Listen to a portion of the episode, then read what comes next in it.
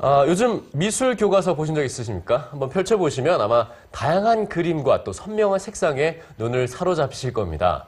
그렇다면 우리 할아버지 또 할머니가 배웠던 교과서, 그러니까 전쟁통에 배웠던 미술 교과서는 과연 어떤 모습이었을까요? 네, 미술 교과서 100년의 역사를 함께 만나보시죠. 서민지 문화캐스터입니다. 우리나라 최초의 국정 미술 교과서인 도하인본. 보고 따라 그리는 것이 대부분이었던 1900년대 초 미술 교육을 보여줍니다. 일본의 강제 합병 이후 조선총독부에서 발간한 미술 교과서는 남학생용과 여학생용이 따로 있어 눈길을 끄는데요. 그림을 직접 오려 붙여 만든 교과서까지. 해방 이후에도 교육의 열기는 이어졌습니다. 그 시절 그 당시 미술은 어땠을까? 한 자리에 모인 200여 권의 미술 교과서들이 1900년대부터 2000년대까지 100년의 역사를 보여줍니다. 6.25 전쟁이 한창이던 1952년, 미술 교과서에는 전쟁 관련된 사파들이 줄을 이뤘는데요. 이렇게 미술 교과서는 단순히 미술을 공부하는 책이 아니라 시대의 흐름을 살펴볼 수 있는 역사책이었습니다. 1973년 대규모 발굴로 화제가 됐던 천마총과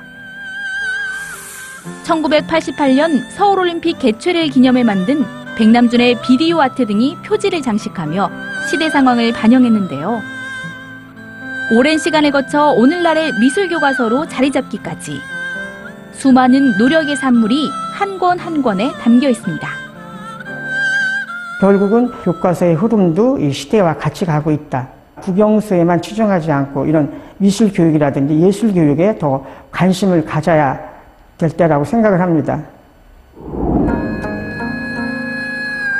교과서 속 그림들이 전시장을 찾았습니다. 1920년대부터 70년대까지 반세기 한국미술사를 대변해온 한국 근현대회와 100점이 관객들에게 더 가까이 다가온 건데요. 국내에서 미술가, 화가라는 새로운 직업이 탄생하며 사실주의 양식이 줄을 이뤘던 20, 30년대. 전쟁, 분단 등 격동의 시기를 보내며 새로운 표현을 고민하기 시작한 40, 50년대. 전쟁의 상처가 아물어가던 6, 70년대는 독자적이고 자유로운 표현을 기반으로 한 추상미술의 절정을 감상할 수 있습니다. 어, 많은 작가들과 이제 시간대별로 시대별로 이제 작품을 구분해 놓은 것은 정말 전시의 메리트인 것 같고요.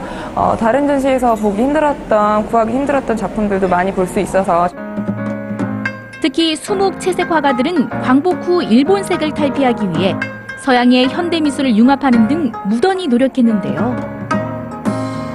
어떠한 어려움에도 좌절하지 않고 민족의 역사와 나란히 걸어온 한국 미술. 그 역사적 기록에 담긴 삶과 정신이 우리를 일깨우고 있습니다. 문화공감 성민지입니다.